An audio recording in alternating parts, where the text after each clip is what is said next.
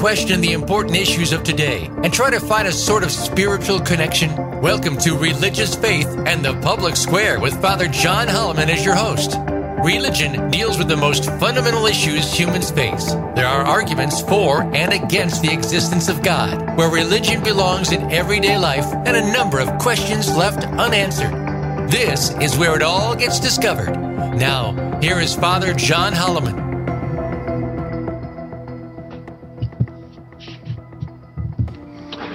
Hello again, welcome back. Last week I had just begun to deal with the book of Revelation. And it's not only a fitting end to the Bible, it's a fitting wind up of my series. Um, because I think this, this brings into focus exactly what we're trying to get at in, in uh, religion in the public sphere. First, we have to put the book of Revelation in perspective. Its purpose is primarily pastoral. John, whoever he was, is not to be confused with the author of the gospel or the letters of that name. But this John was attempting to warn his fellow Christians of the coming conflict with the Roman Empire. Perhaps he had experienced some of it already. But in any event, this was just the beginning. He clearly saw the fundamental difference between the mindset that governed the Roman Empire and the Christian faith. The church state conflict could only escalate. The Jewish Christian conflict that had preoccupied the earliest Christians do Gentile converts have to conform to Jewish law, especially vis a vis circumcision? Now has faded into the background. The so called Council of Jerusalem had ended that debate. Now, the first order of business was to prepare for persecution by Roman authorities as they began to realize that Christians were not a subset within the Jewish faith, and therefore could enjoy the special freedoms accorded Jews by the empire. To accomplish his goal, John draws extensively on imagery and ideas found in the Old Testament, especially such writings as Ezekiel, Isaiah, Zechariah, Daniel, Exodus, and a few non canonical sources such as the Book of Enoch. He saw the urgency of preparing his fellow Christians spiritually for the coming conflict, which he viewed as being fundamentally spiritual in nature. Clearly, John represents the apocalyptic view of history, which is very pessimistic about the redeemability of people and social mores of the contemporary climate. Things are so bad that they have to be replaced entirely by a new world, purged of the hopelessly sinful nature of the old. This stands in contrast to the prevailing attitude of most Old Testament prophets, whose principal motive was to reform the behavior of people, especially the people of God. Redemption in this world was felt to be possible. We didn't need a completely new world. Um, the nature of John's experience on the island of Patmos, um, I have a my own personal theory about that. To many people today, probably read try to read his book. He must have been high on peyote or something. But I, in fact, I think it's a well thought out book. And I would like to uh, compare it to uh, the composer Handel when he came to write the Messiah, his oratorio. Um, he was inspired. He, he, used some music he'd already written elsewhere, but he put it together in a completely different way. And he locked himself in his room, and his servant would come to bring meals and leave them on a pedestal outside the door. And when he came back, the, he'd pick up the dirty dishes and carry, them to the kitchen. But um, Handel was so embroiled in what he was doing that quite often the food would still be there when the servant came back to get it. Um, and he would be up to all hours of the night composing. And his result was that he composed the whole oratorio in some record two week time. Um, I get the feeling, this, this is purely conjecture on my part, that the author of the book of Revelation was something like that. Uh, he was in, intensely embroiled in, in what he was doing. And there's an urgency about it. He had to get out uh, the message to his fellow Christians. Um, it's a poetic attempt to express the inexpressible, which is the basic job of poetry anyway. Like any prophet or mystic, he has a role to play in translating an experience of the ineffable into poetic imagery. Now, as I have said, the purpose of the book is primarily pastoral. He was a practical visionary who sought to warn the Christian community of dangers it was facing. Yet uh, he also wanted to reassure them with his own unshakable confidence in God. His object was not to obscure, but to enlighten his intended readers, who would have been immersed in the same apocalyptic imagery that he was. However, the difficulty of this symbolism accomplished two things. It required patient study by his readers. They would have to pay careful attention and take his message seriously. And secondly, it camouflaged the book's seditious message in the event it fell into the wrong hands. Most Roman officials looking at this thing would say, the guy's nuts. Um, his message has two aspects the essential conflict between Christianity, and that's essential is the key word there. Um, this conflict is not avoidable. It is imp- it's imperative. Conflict between Christianity and the powers of this world, which uh, is- issues from um, pride, wealth, and glory uh, the pursuit of those things. Secondly, it is necessary for Christians to remain faithful to their calling despite temptation and persecution. In his particular situation, this meant conflict between church and state. The custom of giving divine attributes to the Roman emperor had begun with Augustus. It was increasingly being encouraged as a means of providing a moral and religious basis for patriotism and for unifying the empire. Um, on the very practical level, in any Roman city, you would have um, on the side of buildings or street corners uh, little stone shrines in which uh, was maintained some charcoal lit and a container for for, for um, incense. And most of the citizens would simply go up, be a, an image of the emperor usually, usually. Um, take a pinch of incense and throw it on the coals, and as the smoke went up, that was sort of for the Roman citizen equivalent to saluting the flag. Um, the emperor was um, what held the Roman Empire together. And in effect, you, you were considered, if you considered him a divinity, then this was a um, way of saying a prayer to the emperor for whatever you needed. Um, and the Christians refused to do that because it was acknowledging the emperor as being um, a god. And for the average Roman, who was very tolerant of all kinds of religions within the empire, uh, it just made no sense. Um, it called into question one's loyalty to the empire. And it made one suspicious from the outgo. Um,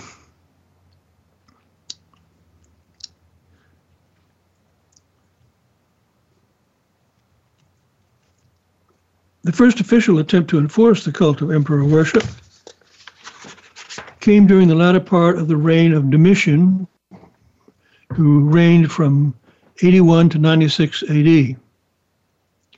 Now, John himself may have suffered already at the hands of Roman officials. Seeing what was at stake before the authorities did, he was anticipating the crisis facing the church and trying to prepare his fellow Christians for it. Although Rome was one of the greatest, if not the greatest, empires created by human beings, John was not impressed. He only saw the spiritual and moral evils which corrupted it to the core and made it unredeemable and thus under God's judgment. For John, that judgment was imminent and about to break upon the world. His fundamental theme was the essential role of martyrs. Now, martyr is a Greek word meaning witness. And the martyrs were those who witnessed to the faith by giving the ultimate, their life for their faith. Um,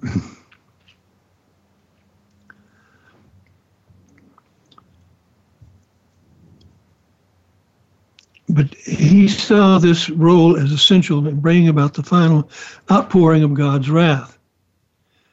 And one is reminded of um, Tertullian's remark that uh, the church is built on the blood of her martyrs. Despite appearances to the contrary, God is in control, says John, and those who remain faithful will be vindicated soon. Now, what is the abiding value of the book? Although John's anticipation proved wrong in the literal sense, the uh, second coming did not was not around the corner. Um, he was prophetic in that the principles he laid down bare have significance for all ages. And that's where we come in to tie into uh, my topic of religious faith in the public square. His suspicion of worldly power was complemented by a realistic assessment of the church. It's small, it was weak, it was distracted, and susceptible to the very evils he was warning about, namely the lack of charity, um, compromising with false teachings, and laxity towards immorality which characterized pagan society. It sounds like we're rapidly becoming pagan all over again. Um, however, his visionary experience provided him and us with an important contribution to religious thought. His absolute confidence that victory would be won by the church despite her sufferings, but only by God's power, not its own. The evil that threatened the early church is still with us, albeit in different forms, but such evil is judged eternally, and thus is something Christians of any age need to soberly contemplate. And as I said last week, this book is structured around the number seven, which for Jews was a symbol of divine perfection, reflecting the seven days of creation. So quite often you have things that add up to seven in this book. You have four horsemen and three woes of the eagle, as one example. Again, he uses Daniel's meditation, chapter 9 of Book of Daniel, on Jeremiah's promise that 70 years would bring about the restoration of Zion. Um, when Daniel, when Jeremiah wrote that, um, the people of, of uh, Palestine had been carried off in exile to ba- Babylon. To Babylon. Um, and Jeremiah said going to take 70 years before people will be allowed to come home again. And, and he was pretty close to right that number. Um, not only does John use these figures, he also subscribes to the notion that history is steadily building toward a climax. Now, numerology was very prominent in ancient thought. Um, Pythagoras and Plato um, in numerology. It's something was something more to numbers than just a number. Um, I'm going to take some verse by verse exposition here to give you an idea. Um, I won't do this for the whole book, just in the beginning, so you can get an idea of how it is that John is conveying this message. Um, in the first three verses of the chapter one, we have the revelation of Jesus Christ, which God gave to him to show his servants what must happen soon. He made it known by sending his angel to his servant John, who gives witness to the word of God and to the testimony of Jesus Christ by reporting what he saw. Blessed is the one who reads aloud, and blessed are those who listen to this prophetic message and heed what is written in it, for the appointed time is near. Um, it's a trumpet call to a new resolution. And furthermore, it makes point that Christ still speaks to his servants. It includes the first of seven blessings throughout the book.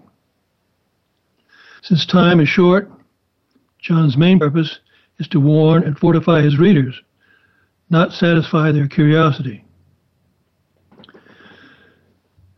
Now, in the prologue, which follows, verse 4,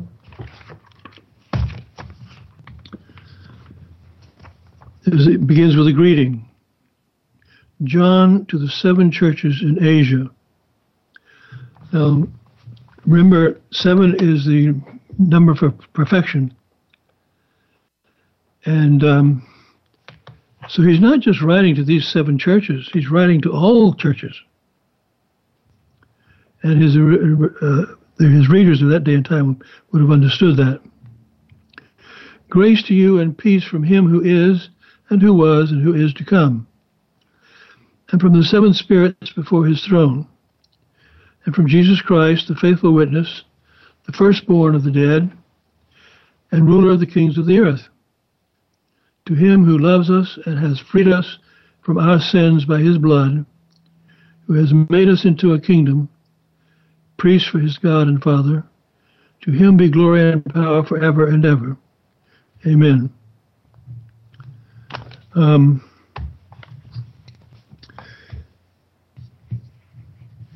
this is an open letter to all believers. Grace is the requisite of peace in the believer's heart. Now, peace doesn't mean what we commonly mean by it. Uh, in Scripture, peace is not just a negative thing, the absence of uh, conflict. It is a positive thing of being in touch with the divine and um, He's, he's sending that divine peace upon them so that they may be um, calm about it all.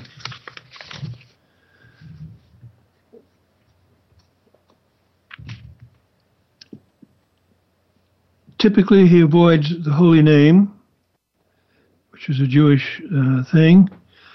The holy name of God given to Moses at the burning bush.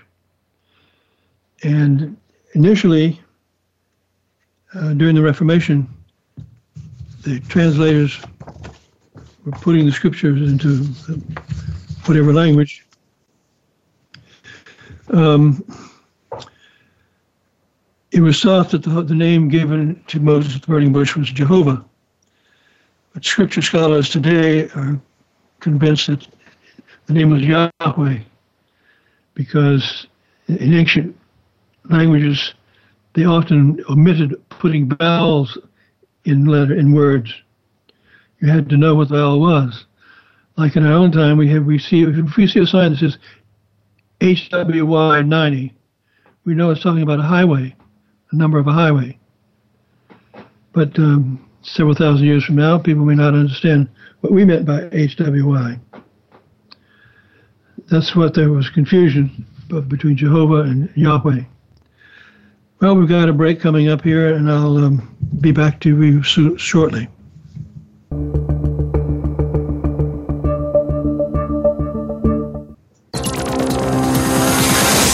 It's your world. Motivate, change, succeed. VoiceAmericaEmpowerment.com.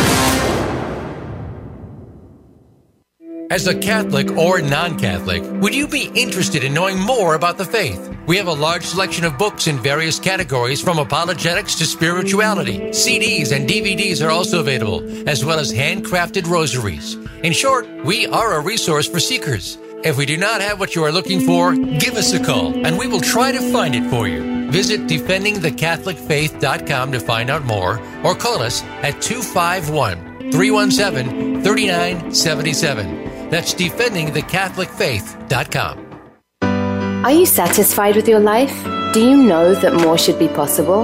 Listen for the Access Consciousness radio show with the creators of Access, Gary Douglas and Dr. Dain Heer. Our program offers pragmatic tools to change things in your life that you haven't been able to change until now. What if all of life could come to you with ease, joy, and glory? Tune in to Access Consciousness Thursdays at 2 p.m. Pacific Time, 5 p.m. Eastern Time on Voice America Empowerment. Who are you, really? Are you the person you want to be, or are you the person that others want you to be? Think about that. We don't always recognize our gifts and potential because we stick to old methods of being and do what others in our lives tell us. It's time to break through.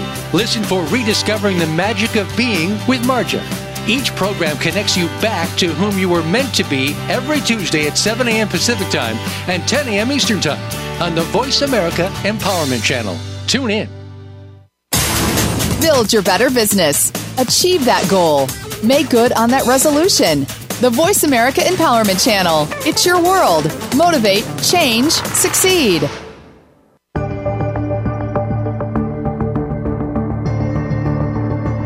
Are tuned into Religious Faith and the Public Square with Father John Holloman. To reach the program today, please call 1 888 346 9141. That's 1 888 346 9141. You may also send an email to defendingcatholicfaith at gmail.com. Now, back to Religious Faith and the Public Square.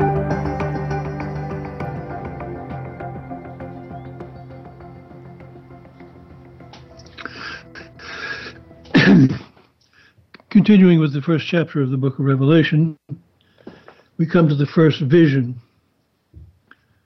He writes, I, John, your brother, who share with you the distress, um, the persecution, the kingdom, and the endurance we have in Jesus, found myself on an island called Patmos, which is still there by the same name.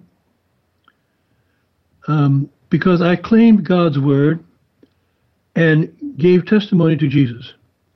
I was caught up in the Spirit on the Lord's day and heard behind me a voice as loud as a trumpet, which said, Write on a scroll what you see and send it to the seven churches to Ephesus, Smyrna, Pergamum, Thyatira, Sardis, Philadelphia, and Laodicea.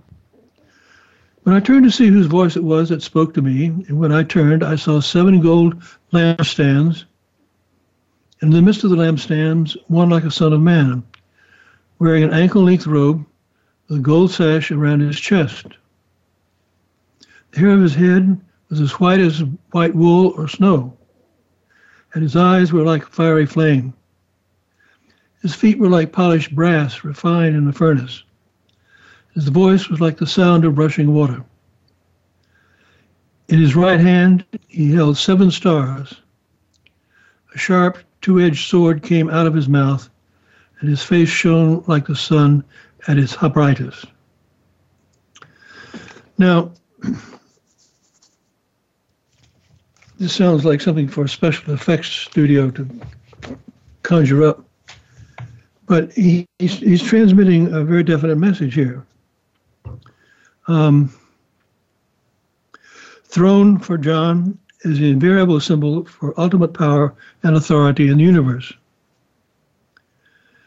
The seven spirits are the living ultimate um, living representatives,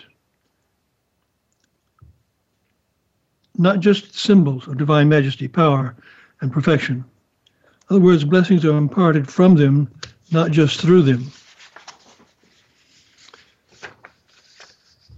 Verse, beginning at verse 5 is a creedal formula. The Messiah is an unswerving martyr. Uh, in other words, a faithful witness. He is risen because he's firstborn and more powerful than earthly monarchs. Five verses five and six is a hymn of praise in which speaks of Christ's unbounded love. Verses seven and eight, followed by dread of the inevitable judgment that attends his presence. The sovereignty of God admits to no compromise, and judgment must fall on evildoers. Now, in verse 9, he goes into the trance. Um, I, John, your brother,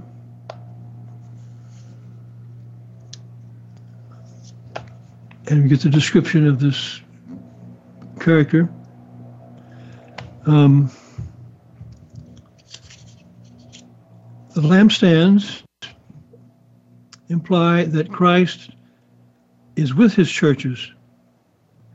These seven lampstands stand for the seven churches. In other words, they shine his light on a darkened world. And secondly, Christian churches now embody what has been only a symbol for the Jews. They are the new Israel, inheritors of the promises to Abraham. In verses 13 to 16, um, is a good example of the use of concrete imagery to express abstract notions. This has to be one of the biggest barriers to understanding um, Scripture, both Old and New Testament. In that day and time, they did not think in abstractions. A good example would be geometry. The Egyptians invented geometry so they could build their pyramids and other monuments. But it was purely applied math. It was uh, a practical thing to get something done. But the Greeks came along, like Pythagoras, and abstracted from that to, to come up with theorems. Um, if you stop to think about it, in the plane geometry of Pythagoras, um, a point is defined as something without dimension are we ever, are we ever, ever capable in this material world of uh, imagining something without dimension? Well, imagining it, perhaps, but not experiencing it. A line is something that extends infinitely in all both directions. Have we ever experienced anything like that? No. Um, so the, the very definitions Pythagoras gives us is abstractions mental creations. They just don't exist in this material world. And yet it has enabled us to do amazing things with it. Um, so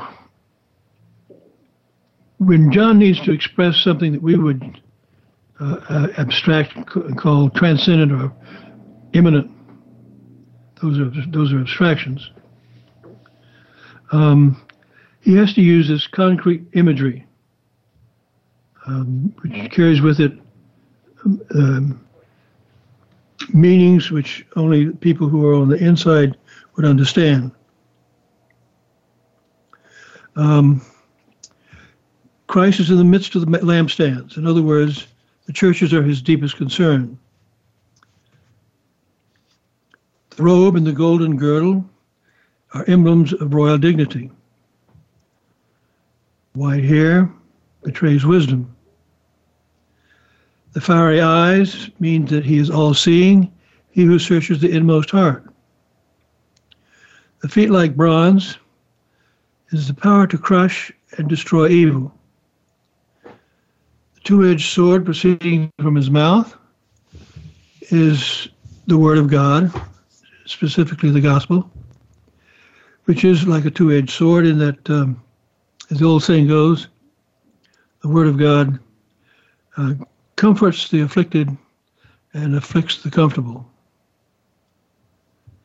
Um, so is just saying that um, this figure uh, the seven, the two-edged swords coming out of his mouth, simply saying he's he's a person who preaches the gospel. His shining face is like the dazzling splendor of a heavenly body.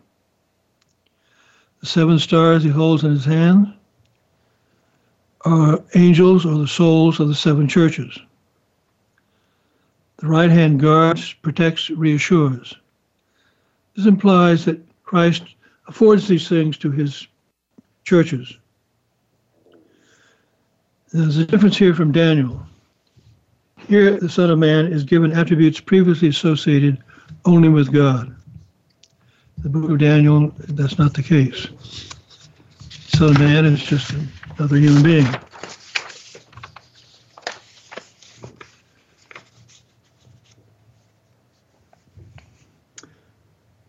When I caught sight of him, I fell down at his feet as though dead. He touched me with his right hand and said, Do not be afraid. I am the first and the last, the one who lives. Once I was dead, but now I am alive forever and ever. I hold the keys to death and the underworld. Again, reassurance. Also, uh, there's a liberation from the fear of death.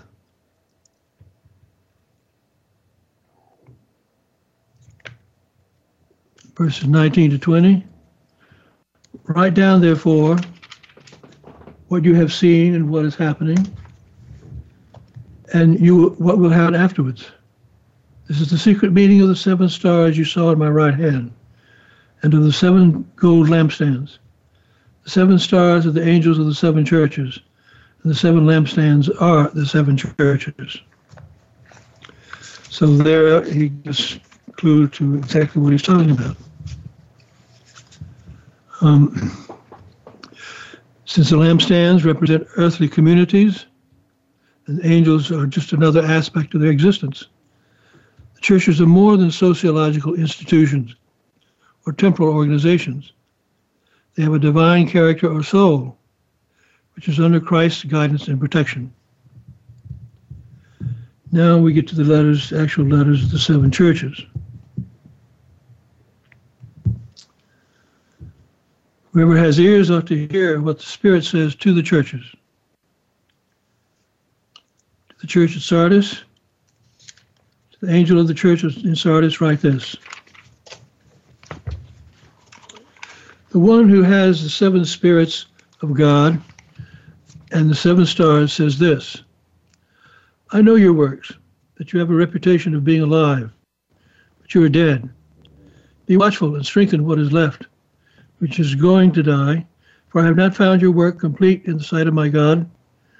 Remember then how you accepted and heard. Keep it and repent. If you are not watchful, I will come like a thief. You will never know at what hour I will come upon you. However, you have a few people in Sardis who have not soiled their garments. They will walk with me dressed in white because they are worthy. Um,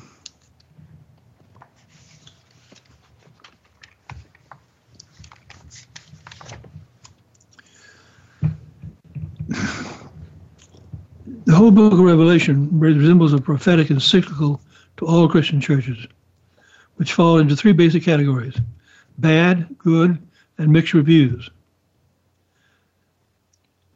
And here, the bad examples are Ephesus and Laodicea, examples, good examples of successful congregations, Smyrna and Philadelphia. And mixed reviews, can go to Pergamum, Thyatira, and Sardis which we've just read here.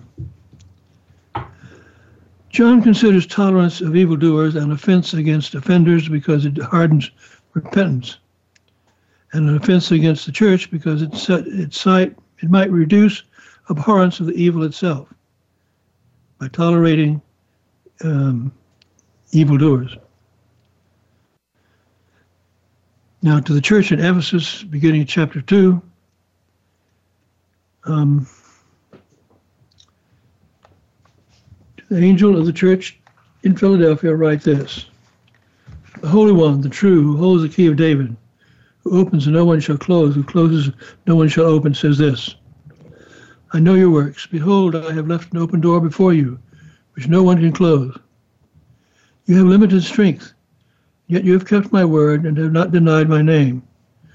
Behold, I will make those of the assembly of Satan who claim to be Jews and are not, but are lying. Behold, I will make them come and fall prostrate at your feet, and they will realize that I love you because you have kept my message of endurance. I will keep you safe in the time of trial that is going to come to the whole world to test inhabitants of the earth. I am coming quickly.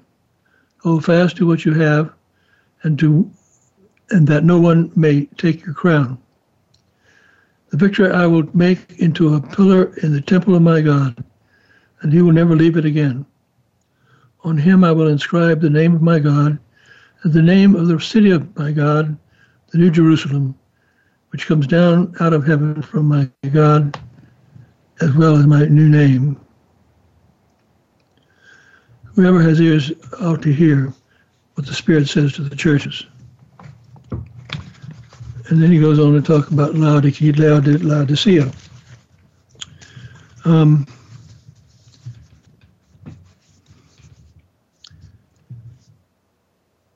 Ephesus is named first because the warning it gives is of supreme importance. Churches must guard against losing the essential qualities of their faith, namely, love and a fervent, unpresuming devotion.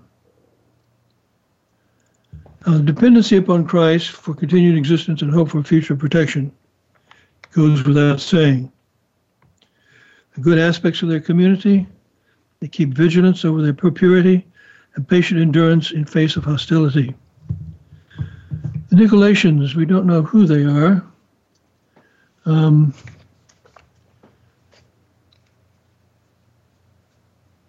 possibly a reference to Nicholas of Antioch in the book of Acts, chapter 6, verse 5.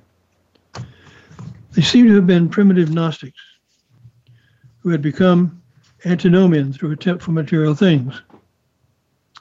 Um, if you've got this secret knowledge, um, in, in, the world, the material world is is hopelessly evil. Um, you're not going to be bound by any laws or rules the material world comes up with.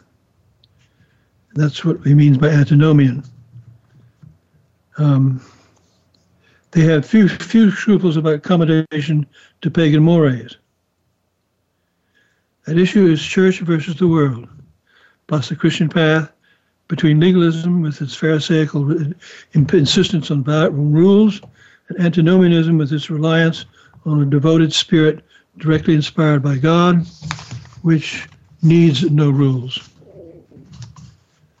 And we've got another break here, so I'll be back shortly.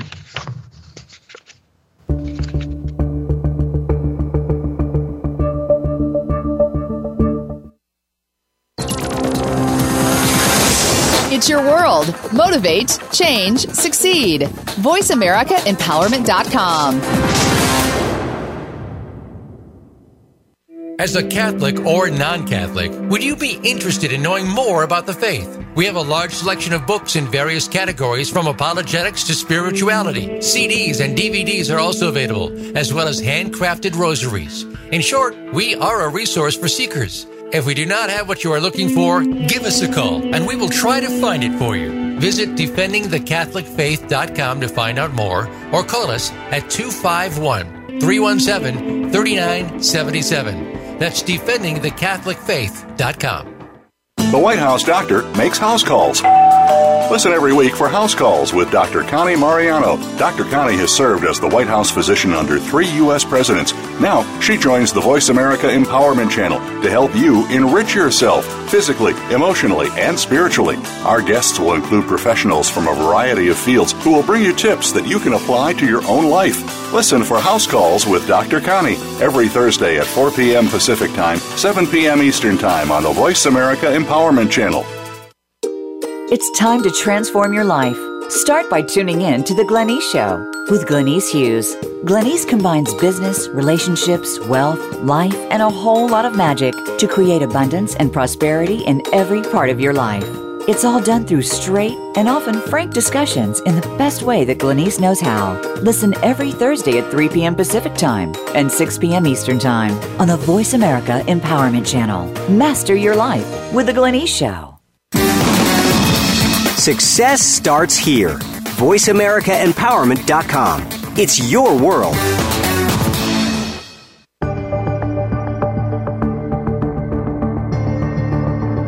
You are tuned into Religious Faith and the Public Square with Father John Holloman.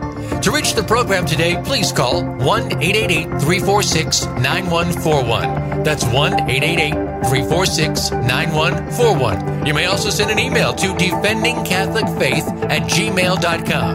Now, back to Religious Faith and the Public Square.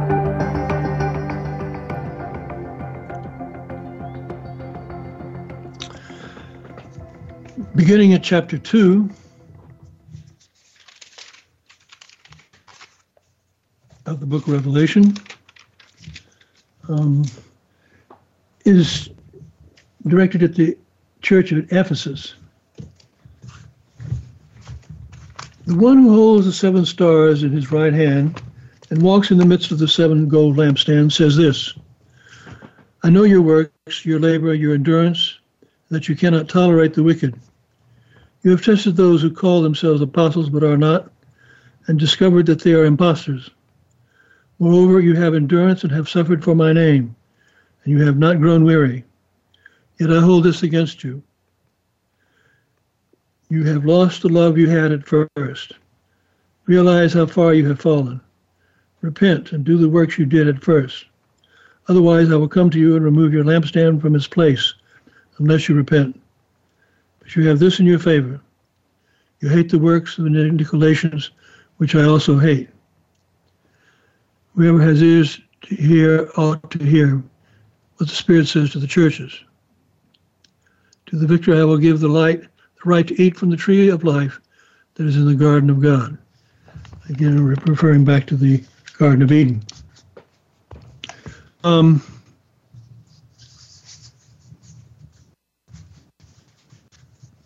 they have of their community.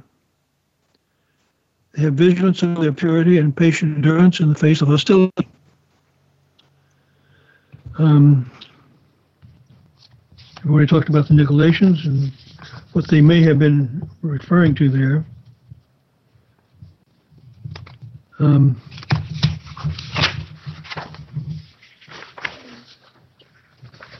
in verse 4, he talks of a laudable vigilance, which has become preoccupation. The result has been inquisition and censoriousness, We're in love, with its forbearance and true trust, is lost. Without love, one has nothing, and that's reminiscent of St. Paul himself. Mistrust, quarrelsomeness, malice lead to spiritual death. The remedy for all of this is to remember, to repent, and to act. Sentimentality is not enough.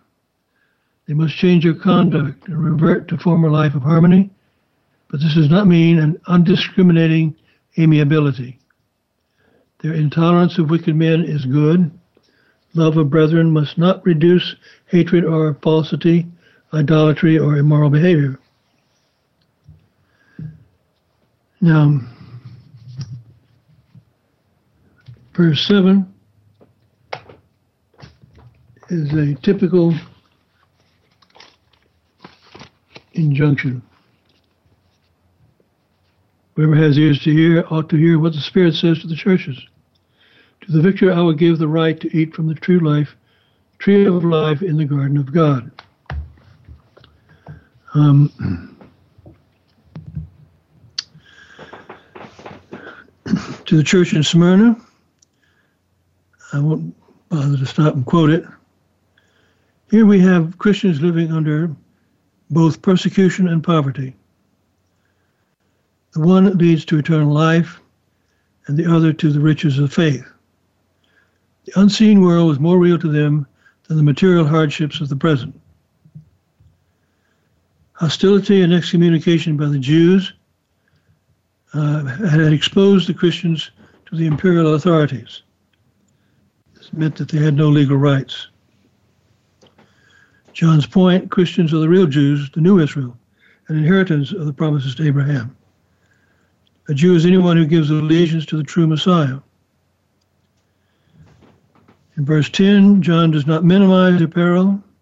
They must be tested. The devil has the power behind their persecutors, Gentile and Jew. The 10 days means that uh, the duration is short and thus bearable. Their ordeal is also their opportunity, wherein they may gain the conqueror's reward. In verse 11, he talks about the second death.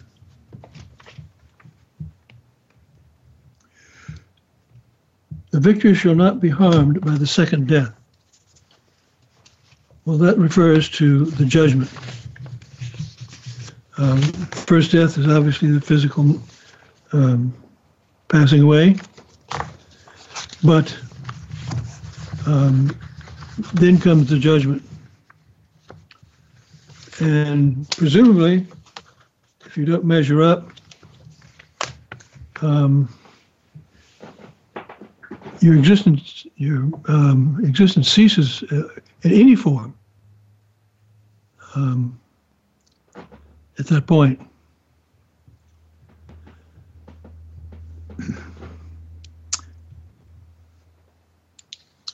The association of the underworld with fire and brimstone is easy enough to come by. Um, the Mediterranean world then as now, was full of volcanoes. When you bury people, you put them in the ground if you're not going to cremate them. And lava and smoke come from from under the ground um, when the eruption occurs. And so it's a natural kind of assumption that where the dead go is, is going to be fire and brimstone that idea became associated with uh, punishment. Um, have to remember, though, that it's this um, hell is not, I'm convinced, a place. It's a spiritual condition which we can be in hell on this side of the grave. I have to wait for the other side of the grave. Um, it's a spiritual condition of being completely in varying stages of self-absorption. Uh, the, the, more conceited we become, the more um, we feel that we don't need other people, um, that we can do things all by ourselves, is the essence of, of hell, which is being without God, being without love. And the worst thing, punishment you can give to a human being is um, isolated isolation. And I think being in hell is becoming self centered to the point where you've cut yourself off from everybody else, including God. And I've known some people like that who blame everything on everybody else. Everything's gone wrong in their life. It's not their doing, it's somebody else's doing. And as a result, they become very angry and bitter people. Now, the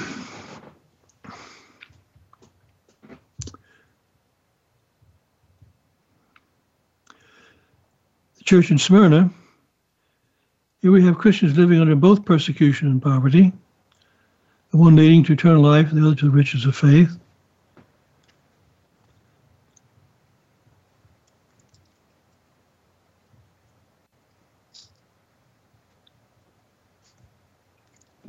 And the reference to the second death is eternal damnation on the day of final judgment. Now, the church at Pergamum is the opposite of the Ephesians.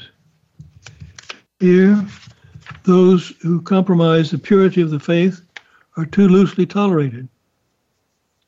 The two edged sword is the Word of God, which proclaims a message both of judgment and of joy. For those who ignore or lightly set it aside, be they individuals or nations, it is a threat for the faithful reassurance of God's power and protection. Protection. It makes a reference to Satan's throne. Pergamum was a center of cults, and the imperial cult of Aesculapius, god of healing, with the serpent as its symbol, which doctors use to this day, and Zeus, whose great temple dominated the city from the Acropolis, being the major ones. Um,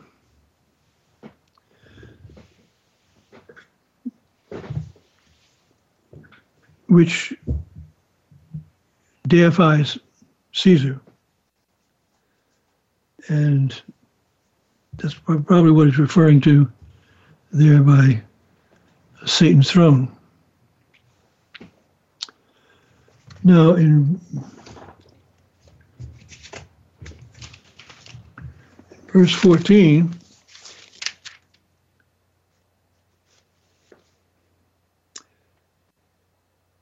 Yet I have a few things against you. You have some people there who hold to the teaching of Balaam, who instructed Balak to put a stumbling block before the Israelites. This was back during the Exodus. To eat food sacrificed to idols and to play the harlot. Now, food sacrificed to idols, um, normally, if you brought an animal to the temple for sacrifice, um, the pagan priests were the butchers of their day, literally.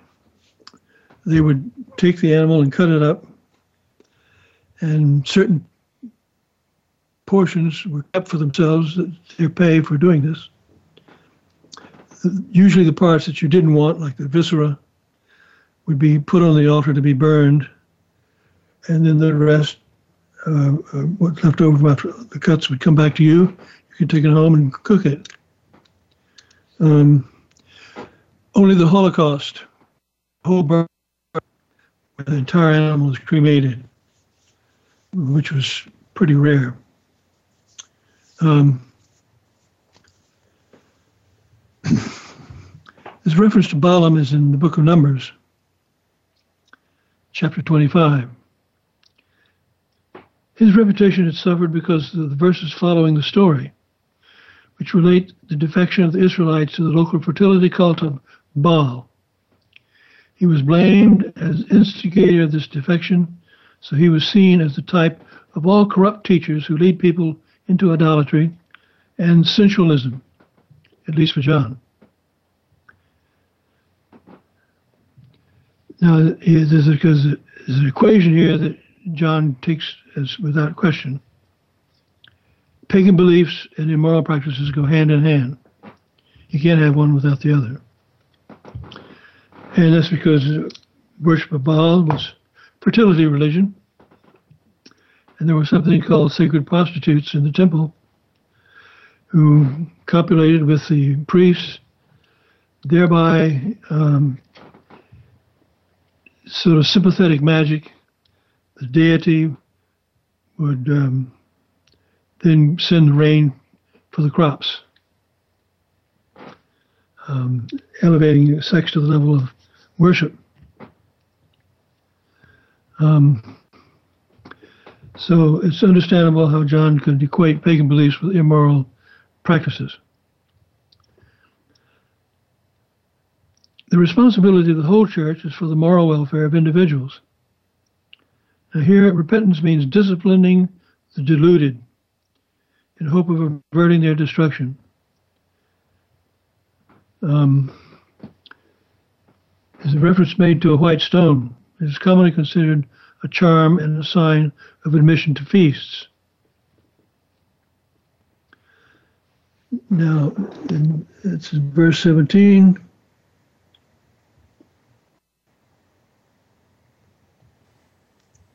Give a white amulet upon which is inscribed a new name, which no one knows except the one who receives it.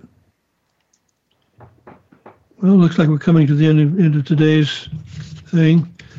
Um, I hope you're beginning to see how this relevant this is to what's going on right now. Um, human nature hasn't changed much. And it would have to be admitted that um, country is no longer Christian in the sense that it has traditionally been. Um, Obama was probably right on that one. Um, secularism, atheism, um, is bringing us right back to the sophist philosophers of ancient Greece who said man is the measure of all things. And we don't need all this religious stuff. Um, I'll elaborate on that when I come back next week. And hope you have a good week. God bless.